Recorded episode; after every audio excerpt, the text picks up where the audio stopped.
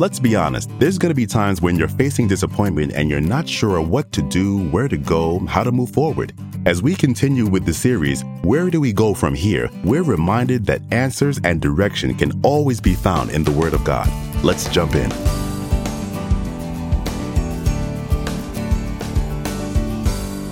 So tonight, we're going to conclude our series entitled, Where Do We Go From Here? We've covered quite a bit during this study, I think you would agree. Much of what spawned the whole question of where do we go from here is the fact that when we began this series, we did not have a pastor. We were believing God for a new pastor. We were believing God for a new facility. Well, praise God always. He is faithful and He's blessed us with our new pastor, Pastor Kevin Adams, and uh, our First Lady Minister and lovely First Lady Melody Adams. And you know what? I already, I believe already, our new facility he knows exactly where it is, and He's going to point it out to us at the appointed time in Jesus' name. We just have to believe for that. So I, I'm convinced of that. Now, we've studied three specific areas so far. Each subject has been designed to push the envelope, so to speak, for each of us. The purpose of this series is to provide guidance on how we're to proceed to our desired destination, very similar to a roadmap or a GPS system. We started the series discussing the subject of wounded soldiers. How many remember that? Okay. We talked about the fact that many believers, figuratively speaking, are referred to as soldiers in God's army and are still walking around damaged, harmed, hurt, or injured. In other words, wounded. We learned that wounded soldiers cannot be as effective in ministering to others, especially unbelievers, if they're still hurting themselves.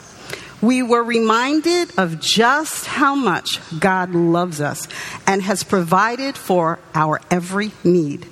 An assignment was given to eradicate any wounds that we've been dealing with. And upon completion of the assignment, it allows a person to be free and become more than a conqueror through him who loved us. Now, part two of our study posed the question of where is the love? Now, Jesus commanded us to love one another. Turn with me to the Gospel of John, the 15th chapter, and we're going to read this together. We're going to be reading out of the New King James Version of the Bible. And when you get it, let me know that you have it by saying, I have it. Okay, ready, read. We're going to start with the 12th verse. We're going to, 15th chapter, we're going to be reading verses 12 through 17. So, starting with the 12th verse, it says, This is my commandment, that you love one another as I have loved you. Greater love has no one than this, than to lay down one's life for his friends. You are my friends if you do whatever I command you. No longer do I call you servants, for a servant does not know what his master is doing, but I have called you friends. For all things that I heard from my Father, I have made known to you.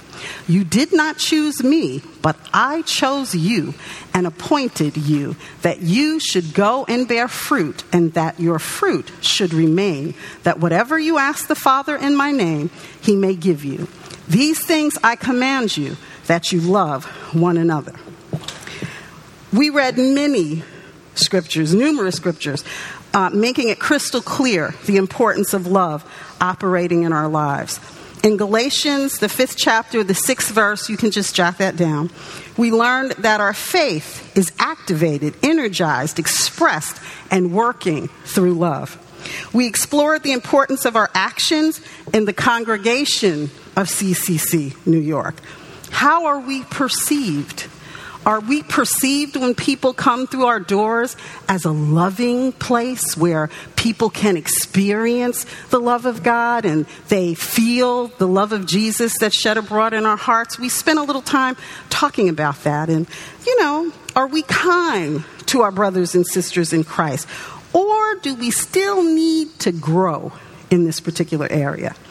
Our assignment was to think about how we can be more effective in allowing our love, the love of God in us, to emanate. We want CCC New York to be known for having a loving environment. For those of us who are born again, we are children of the Most High God. We are made in His image and likeness. As He is, so are we. God is love. During part three of the series, we spent time studying the subject of gratitude. We talked about the wisdom of having a grateful spirit. Many people, especially the older and wiser ones, are truly grateful for the simplest of things. I shared some personal stories with you, proving even more why I am so grateful to God. We discussed how to use past challenges as experiential building blocks how to take those experiential building blocks coupled with a spirit of gratitude and remember how God delivered you from your challenges before and how He'll do it again. We finished last time with your assignment being to start a gratitude journal. And I discussed that journaling is something that's been around for many, many years, and I know that everybody um, isn't necessarily an advocate of it, you know, where you're going to do it a lot because I know we have time constraints and everything. But the beauty of a smartphone, which just about almost everyone has now, well, of course, if you have the iPhone, there are notes. I'm sure the Blackberry or whatever, everybody has some capacity where you can just jot down some things.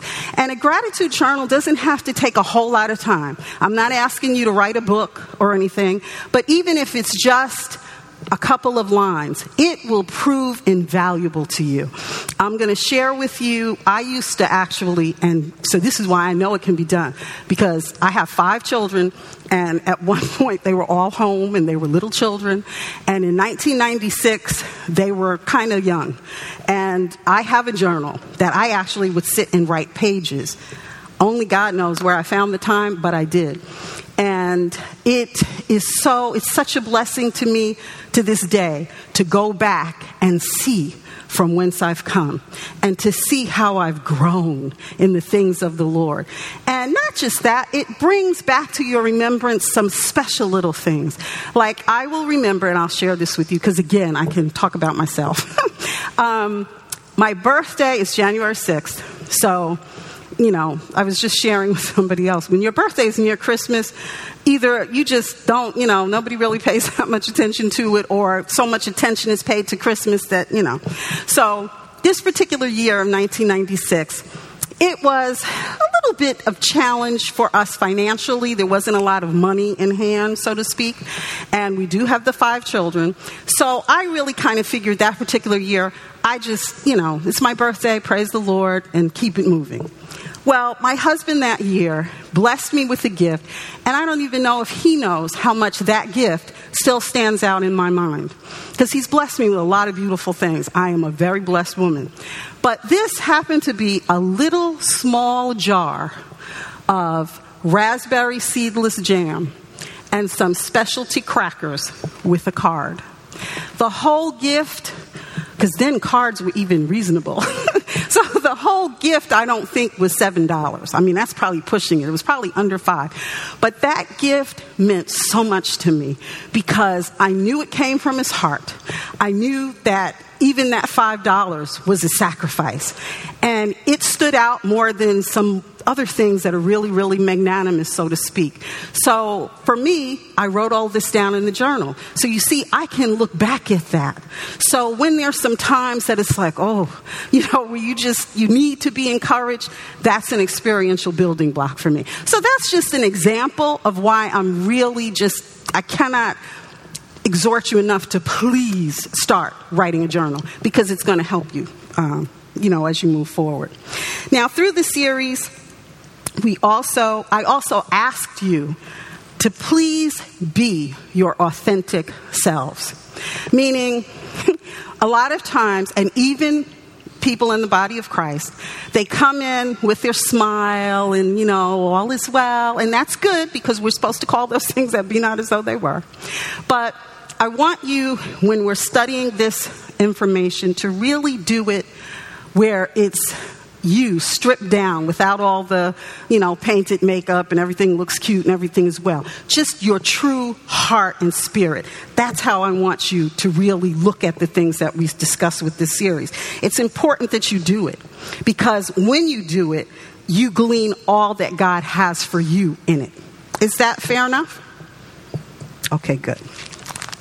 So now let's move on to our final subject, which is operating in excellence.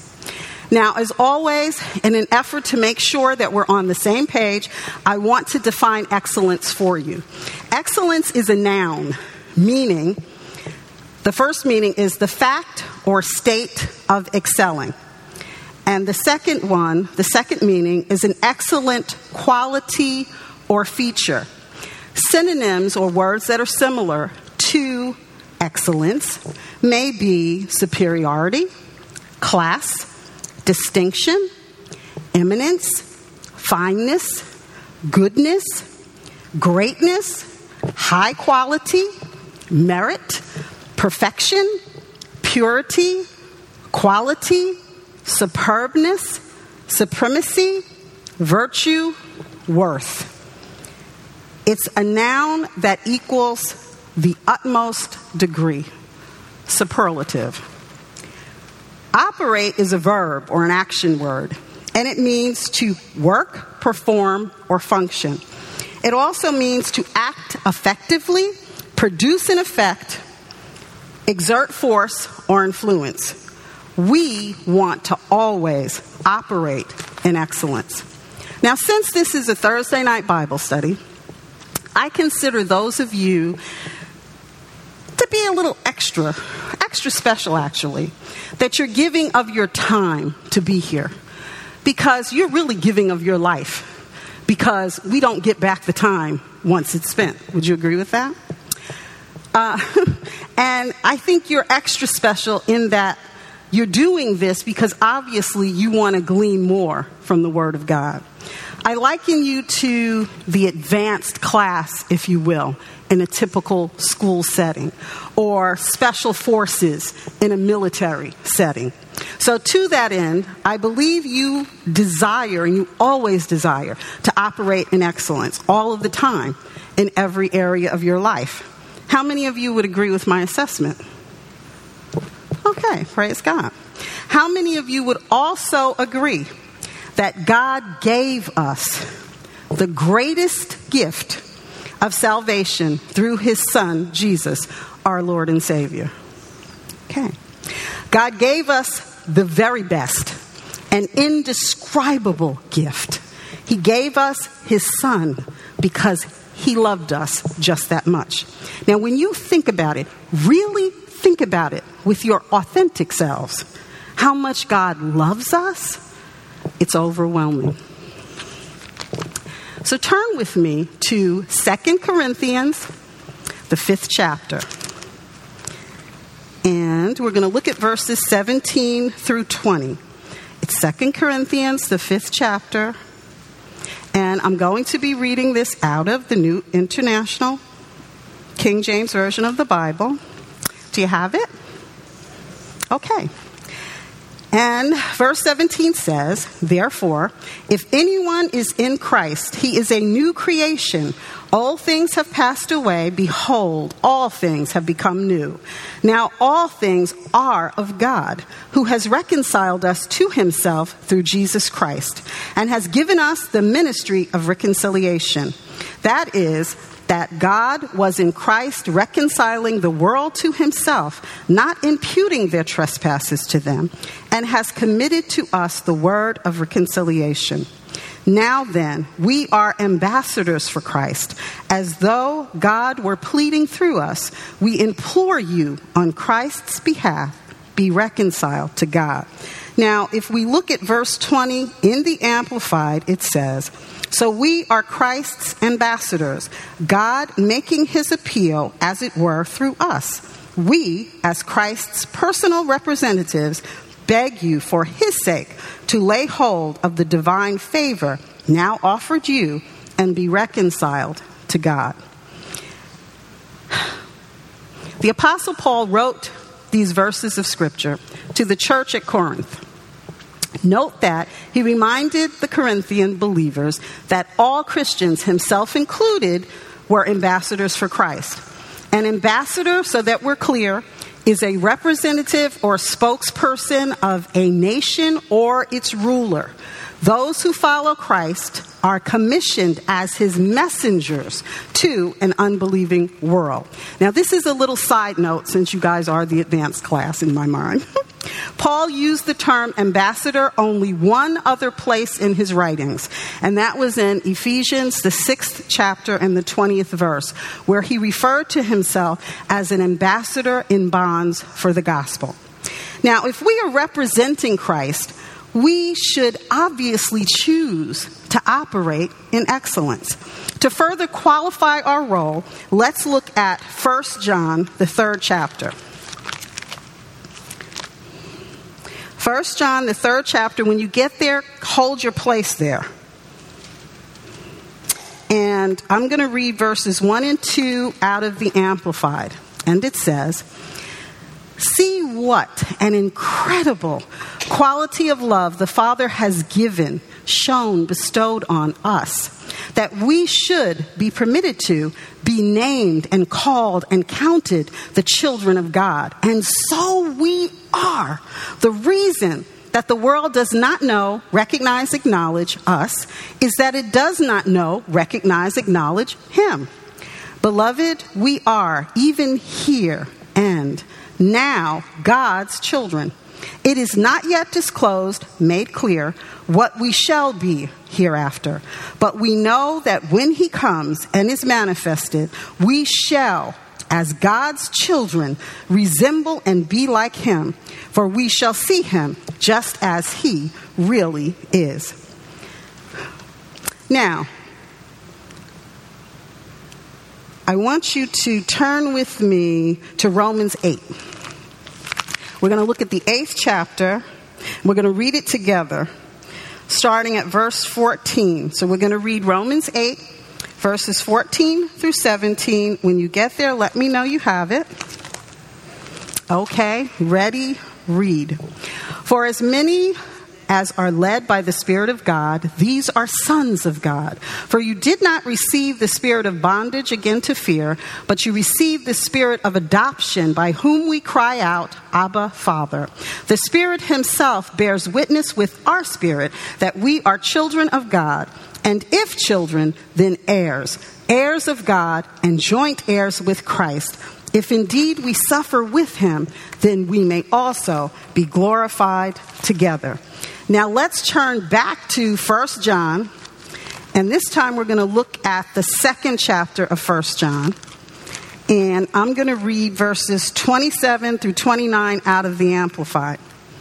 So 1 John, second chapter, verse 27 reads, But as for you, the anointing, the sacred appointment, the unction, which you received from him abides permanently in you. So then you have no need that anyone should instruct you. But just as his anointing teaches you concerning everything and is true and is no falsehood, so you must abide in, live in, never depart from him being rooted in Him, knit to Him, just as His anointing has taught you to do. And now, little children, abide, live, remain permanently in Him, so that when He is made visible, you may have and enjoy perfect confidence, boldness, and assurance, and not be ashamed and shrink from Him at His coming. If you know, perceive, and are sure that He, Christ, is absolutely righteous, conforming to the Father's will in purpose, thought, and action, you may also know, be sure, that everyone who does righteously and is therefore in like manner conformed to the divine will is born, begotten of Him, meaning God. now, after reading these scriptures the way in which we've just done it. But you know what? Before I even continue with that, let's turn back while you're there. Well, you're not really there, but turn back to 1 Corinthians because I want to prove a point. So turn back to 1 Corinthians and we're going to look at 1 Corinthians 3. And we're just looking at one verse, the 16th verse. And I'm going to read it to you out of the Amplified. And it says, Do you not discern and understand that you, the whole church at Corinth, and it could be the whole church at CCC New York, are God's temple, his sanctuary, and that God's Spirit has his permanent dwelling in you to be at home in you, collectively as a church and also individually.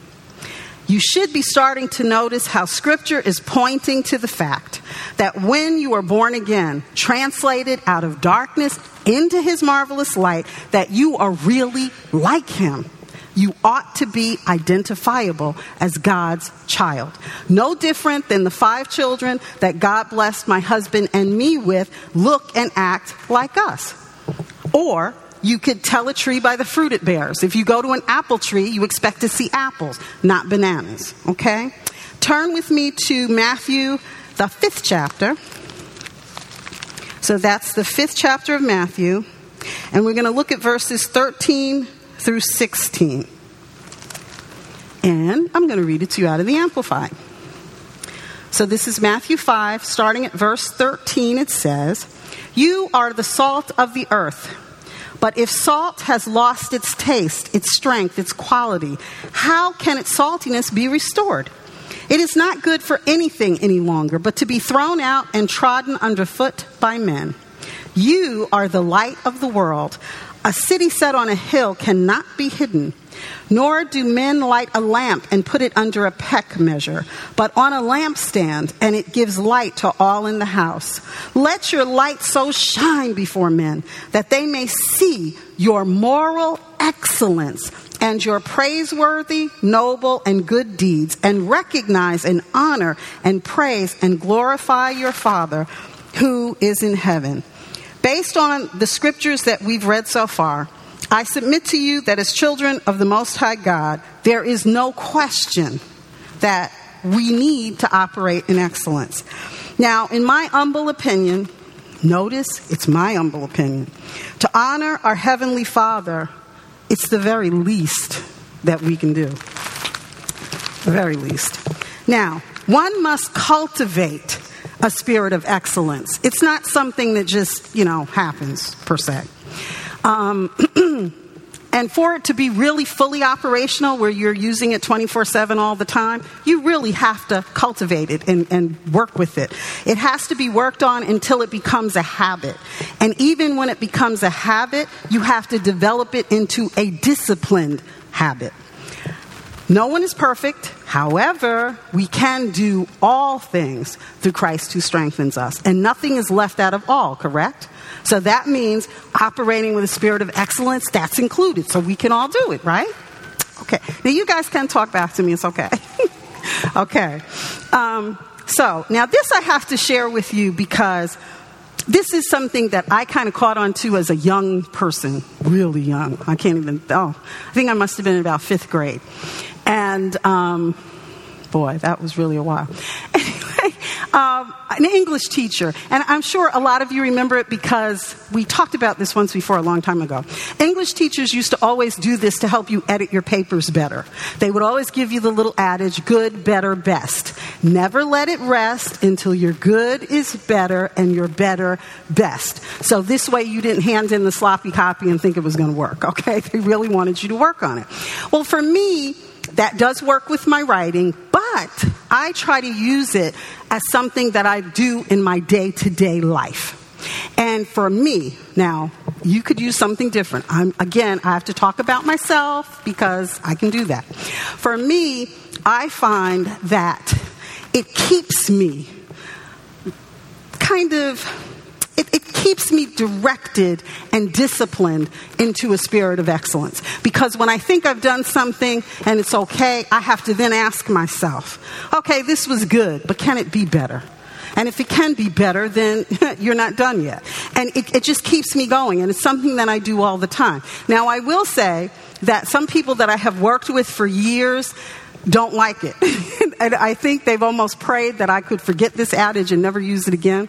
And I laugh about it because I used to be a head teller at a couple of different banks, and I have been known and have a reputation of keeping a whole teller line of 20 tellers waiting for me to look for a penny. And I didn't care because you see, good, better, best. Good would be, okay, we can go home, we're within a penny. No. Better, no. Best is to find the penny. So, for some people who don't necessarily follow this, it's very frustrating. But for me, I still embrace it and I share it with you. If, if you think it'll help you, go for it. Definitely take it. I think it's a good thing. Now, think about it this way. If we here at CCC New York were to apply that adage of good, better, best to ourselves, how many ways do you think that it could better our church family? I mean, really, back to being your authentic self now. How do you think it could help our church family here? Do you think it would help our congregation maybe to grow a little bit in that when we have members, not members, not even members, we just have visitors come. And then, you know, do you ever wonder, okay, if they come, are they going to come back? Or why are they not coming back? Is it something that maybe I could have done a little bit better? Or I could work on my better to get it best so that they want to come back? Everybody's attracted to love, let's face it. But if there's something that they're not coming back, did it, did it ever make you question, well, is there something maybe I could do? Maybe I'm not operating as excellently as I could because I really want them to be part of, uh, you know, my church family. It's just something to think about. We have been blessed with our new pastor, but I submit to you that the growth of our church and the loving environment that we want to emanate does not rest upon his shoulders. He has responsibilities, of course, but we are ambassadors not of Pastor Adams, but of Christ Jesus, our Lord and Savior. We need to work with our pastor to build the kingdom of God. Now, when we operate in excellence, there are some things that just automatically come into play. When you operate in excellence, you find that you're kind, you're courteous. Men open the doors for the ladies. And ladies, you smile and say thank you. And they, in turn, are happy to do it because you smiled and said thank you. There isn't so much grumbling and moaning and complaining. When you're given instruction, you're able to follow it. You may not always agree with it, you may not even always like it, but keep in mind you're operating in excellence. It's a decision that you've made good, better, best. So if you're making that decision, sometimes it means you have to just do it, just be obedient. The other thing when you're operating in excellence is you do not judge. Now, we hear this all the time. We've heard it all the time. You know, even from the time probably you were a small child judge not lest you be judged. But it's something that I find that people in the body of Christ still have to grow when it comes to this. And the thing that I help to keep myself in line with is, and you can jot this down, 1 Samuel, the 16th chapter, and the 7th verse. In there, it specifically states that the Lord does not see as man sees. For man looks at the outward appearance, but the Lord looks at the heart. And I'm going to just now, this, I don't know why I'm sharing this, but it's a little sidebar for any of you who may be married and you may have some little challenging times from time to time. I mean, we're human, you may. If you can look at your spouse through God's eyes and not your own, you will find that not only will you have a much better relationship, but you'll find that, oh, wow, you know, maybe I might have missed that or something. Because you see the person through his eyes and not yours. Because we are very, very limited. And we don't see the heart the way God does. But we as believers in our church family, even, if we could do that, just think about it. And that's something you can't answer tonight. But I want you to kind of meditate on that a little bit. Think about it. You know, has someone come in, and even if you didn't say it out loud, you might have been thinking, wow, you know, I, I hate to tell you some of the things I've heard, but I mean, you know, you may be thinking, hmm, she just wore that dress two weeks ago. Why does she have that on again? Or, boy, how come this and how come that? You don't know. You don't know. Everybody has a story to tell. Did it ever occur to you that might have been the only dress she had? You know, we forget sometimes. Like I, I have a, I have Southern roots in my background, and therefore we were taught all kinds of things. Like if you're going to be a ditch digger, be the best ditch digger that there is to be. If you have just one outfit, whatever it is, wash it out at night if you have to, and you make sure it's pressed in. Uh, oh, so y'all have heard that too? Okay, so my point is that's actually operating in excellence. Whatever it is that you're dealing with, you do it to the best of your ability. So when we see people come through our doors, we don't know their situation. What we are supposed to do is be offering that love and accepting them and being happy to receive them regardless of what we see. Because remember, we just look at the outward thing. God looks at the heart. So that's something we really all need to work on and grow with. And if you do nothing else, please don't speak on the situation. Because you know what? Every thought that goes unspoken dies unborn. But once you open your mouth and you speak it, you've given life to it. So if you don't have anything good to say, and this is a discipline, uh, you know, I'm not perfect. I'm still growing, but it's something we all can work on. Just don't say anything. The other thing is, if you watch your words, which is a form of operating in excellence too, you would be amazed at how things in your life would change. Because sometimes, like we know, I think everybody pretty much has it down when it comes to sickness and disease. We don't sign for the package, we don't say we're sick. You know, we kind of got that. But we don't always think about the fact that, say, your finances aren't exactly where you want them to be, okay? And, you know, you turn on the news and you hear about the recession, and without consciously thinking about it, you may sit up and say, Oh, yeah, well, I would like to get this for you, but, you know, I don't have the money, or I can't afford this. Those seem very subtle, but those subtle things are creating the situation.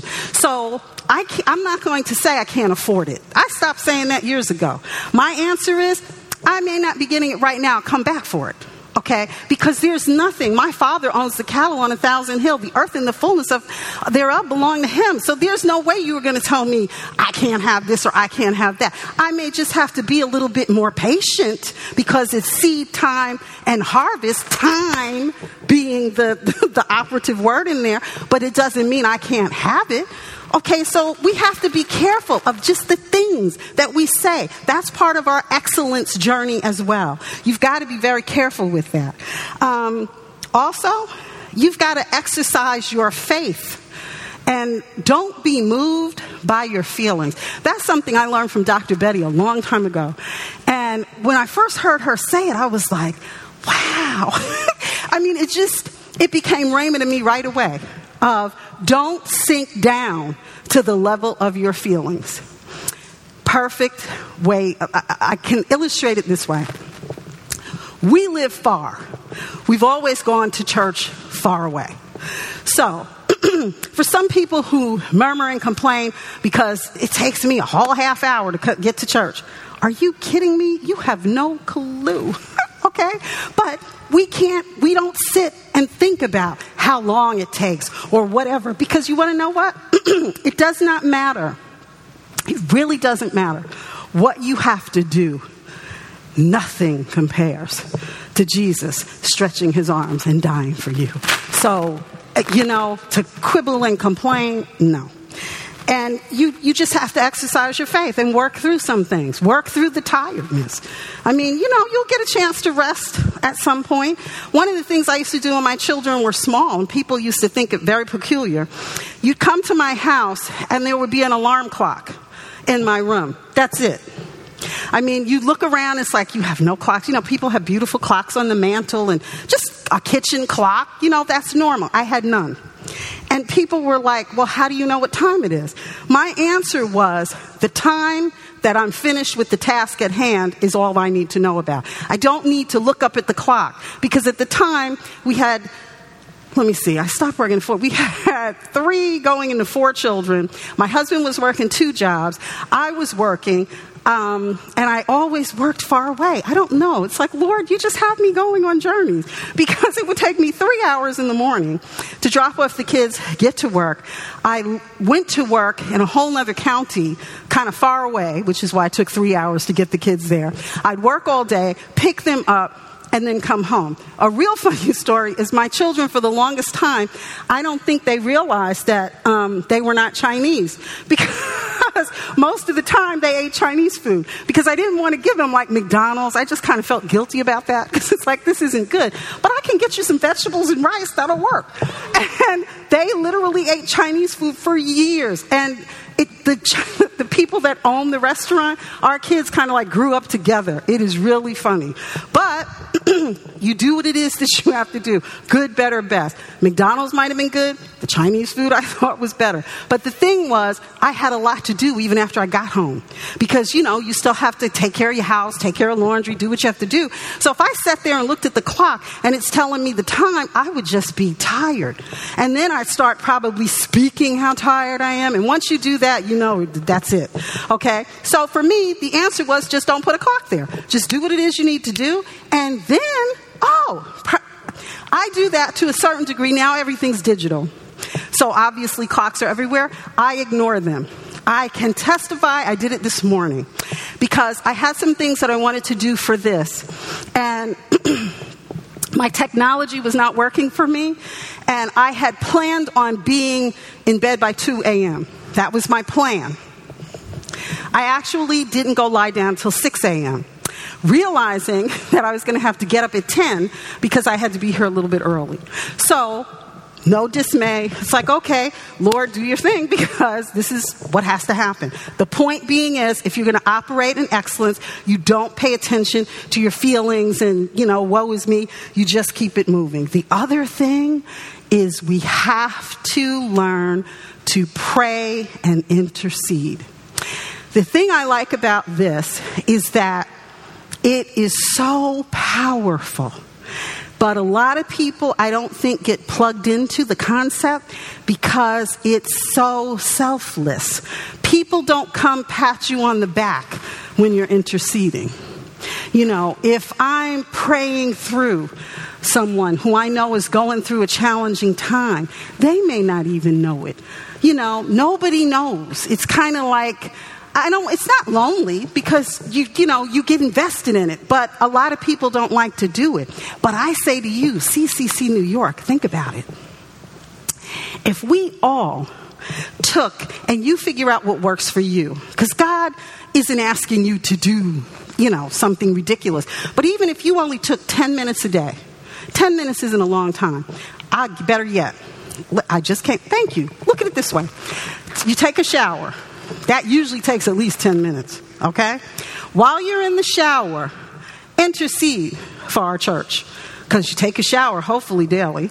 Okay, so if you're taking a shower daily and you intercede for 10 minutes, just think of all of the barriers that are broken down just because you scheduled that time. It's not going to affect anything else you have to do because you got to take a shower anyway, right? So if we could just do something like that, that's good.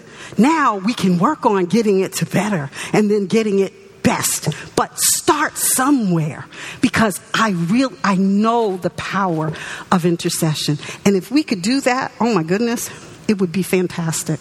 There are many of you who are working on jobs and I hear sometimes, I don't like my supervisor.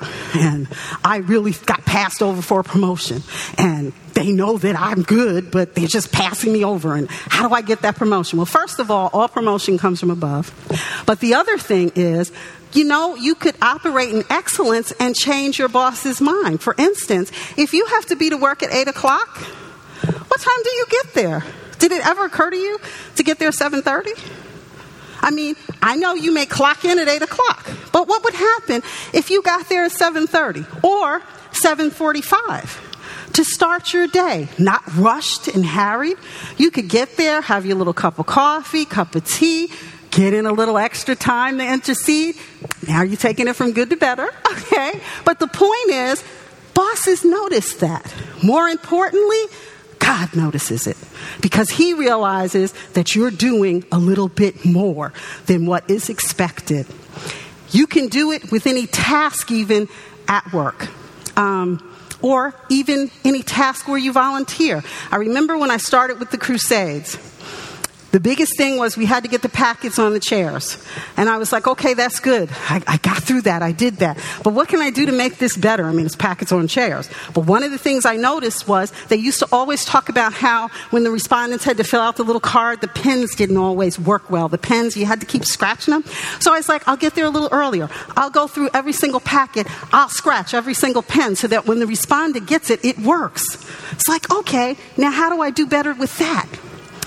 I realized, okay, what I can do is make sure every packet is lined up as perfectly as possible so it doesn't look so messy, just like completely straight.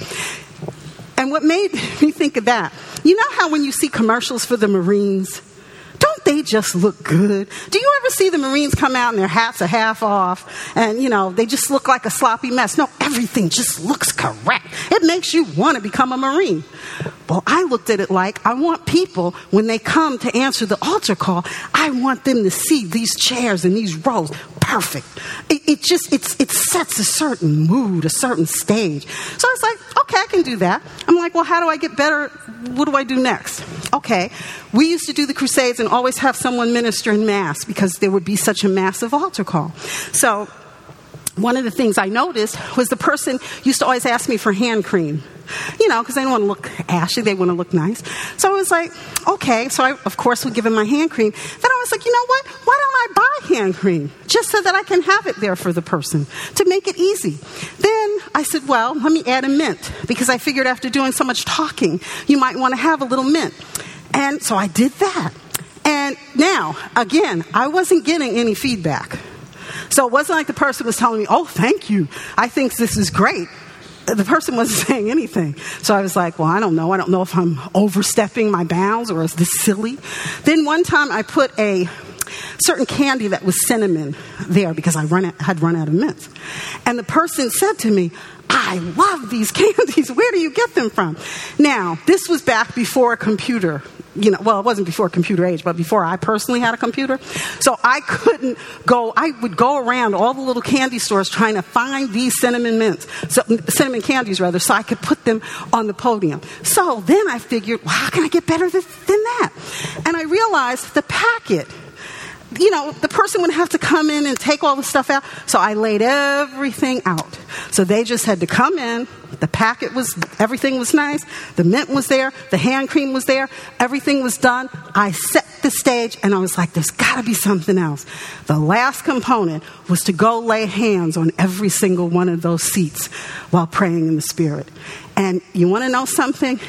Nobody said anything. God saw it. But you know it was even more important to me? I got to see a difference in the altar calls. People came in and like that, they were receiving. It was such a blessing to me. And that's when I think I started to really, really intercede for the altar call anywhere I go. I intercede for that altar call. But all I'm trying to say to you is that led to me having the privilege of being able to serve with the altar counselors here. It led to me standing here talking to you now. The point is, you can start with the simplest of things. It may be that when people come into the sanctuary, you give them a million dollar smile. It doesn't cost you anything, but that thing that you do can make all of the difference to them. And I, I just want you to know that because you know, sometimes people, they want to be a part, they want to plug in, but they don't know how to do it. Everybody may not be ready to be part of the ministry of helps. You know, you, you may feel like, I'm just not there yet. But you know what? You could still be somebody who could help out with a couple of hours a month, with whatever. We need hands to minister to people. Make yourself available and just help in any way that you can. That's operating in excellence. That's you giving honor to the Most High God. The other thing is husbands, wives, families, children. There are things you can do with that. One of the things that I used to do with my children was I, okay, all five of us, all five of the children, and a lot of times Stan had already left in the morning, but we'd all stand in the kitchen in a circle and pray. They did not leave without the word being spoken over their lives. Now, I didn't have maybe everything to give to them monetarily that other people had, but I had the word and I had the love for that. And it's really humbling to me that I have a daughter getting ready to get her doctorate, and my baby is getting ready to graduate with her undergrad. And an excerpt of that prayer, because the prayer was quite lengthy, but one of the things that I always prayed was that the Holy Spirit would bring back to their remembrance everything that they studied, learned, and needed to know, so that they would score high on any test or quiz, bringing honor and glory to Him. They say those exact words. And I just came back during Thanksgiving for, uh, we spent Thanksgiving with my um, daughter and son in Texas with the grandbaby. And my grandson goes to school. And he started going at three months. That's a whole other story. But to see my daughter pull him aside before getting ready to take him to school and pray with him that for me was worth this good, better, best, never let it rest because it's a whole nother generation. So I just, the little things, it doesn't have to be something magnanimous that you do, but the little things, it makes a difference. And I promise you, God will honor it.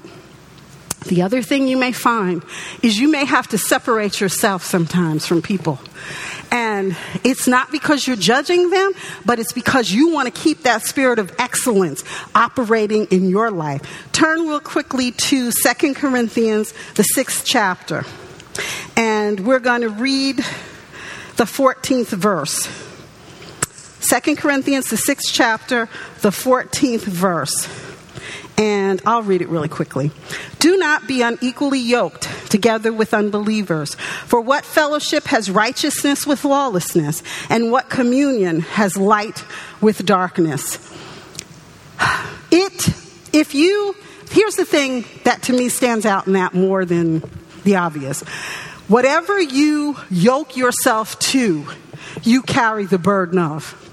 So if you are believing for a dear friend, you know they have a good heart, and, but they're just not quite there yet.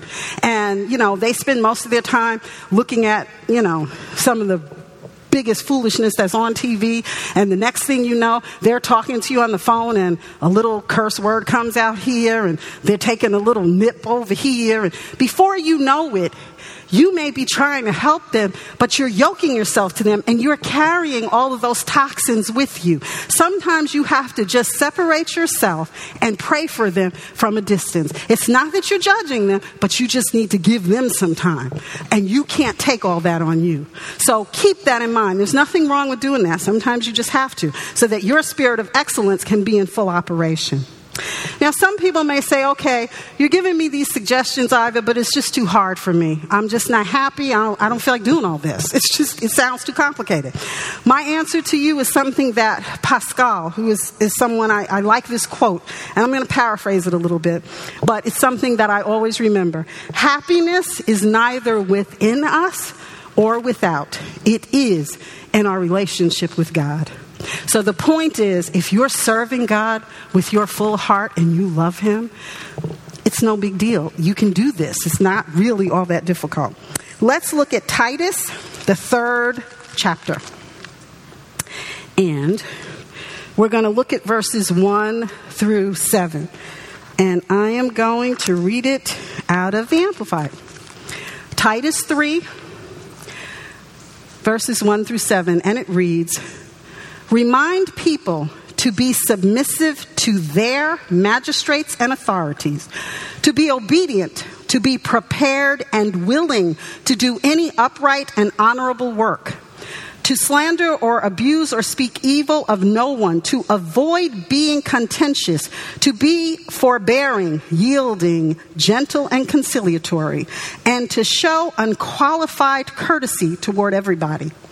For we also were once thoughtless and senseless, obstinate and disobedient, deluded and misled. We too were once slaves to all sorts of cravings and pleasures, wasting our days in malice and jealousy and envy, hateful, hated, detestable, and hating one another. But when the goodness and loving kindness of God, our Savior, to man as man appeared, He saved us not because of any works of righteousness that we had done, but because of his own pity and mercy, by the cleansing bath of the new birth, regeneration, and renewing of the Holy Spirit, which he poured out so richly upon us through Jesus Christ our Savior. And he did it in order that we might be justified by his grace by his favor wholly undeserved, that we might be acknowledged and counted as conformed to the divine will and purpose, thought and action, and that we might become heirs of eternal life according to our hope. As it is written, we are ambassadors for Christ. We are joint heirs with him, making us royalty in a kingdom that is not of this world. Praise God. Through this series, He has taught us that He loves us so much that we don't need to walk around wounded in any area of our lives. We know that God is love. And as His children, we too must operate in love through our actions, words, purposing in our hearts to bring honor and glory to Him. We've been reminded of the importance and power contained in gratitude. We choose to move forward operating in excellence. What we have gleaned through this series has better directed us where we do go from here. Thanks for listening. Our hope is that you received something that you could apply to your life and strengthen your faith. At Crenshaw Christian Center, New York, we believe that the Word of God is practical for everyday application. Feel free to stay in touch with us via social media, or you can give us a call at 212 749 9323. If you're in the New York area, you're welcome to join us at one of our services. Our Sunday morning service is at the New Yorker Hotel at 9:45 a.m. That's on 34th Street and 8th Avenue in New York City. Or join us for Bible study on Thursday evenings at our fellowship office, 470 7th Avenue on the 6th floor, right in Herald Square. Thanks again for listening, and remember, walk by faith, not by sight.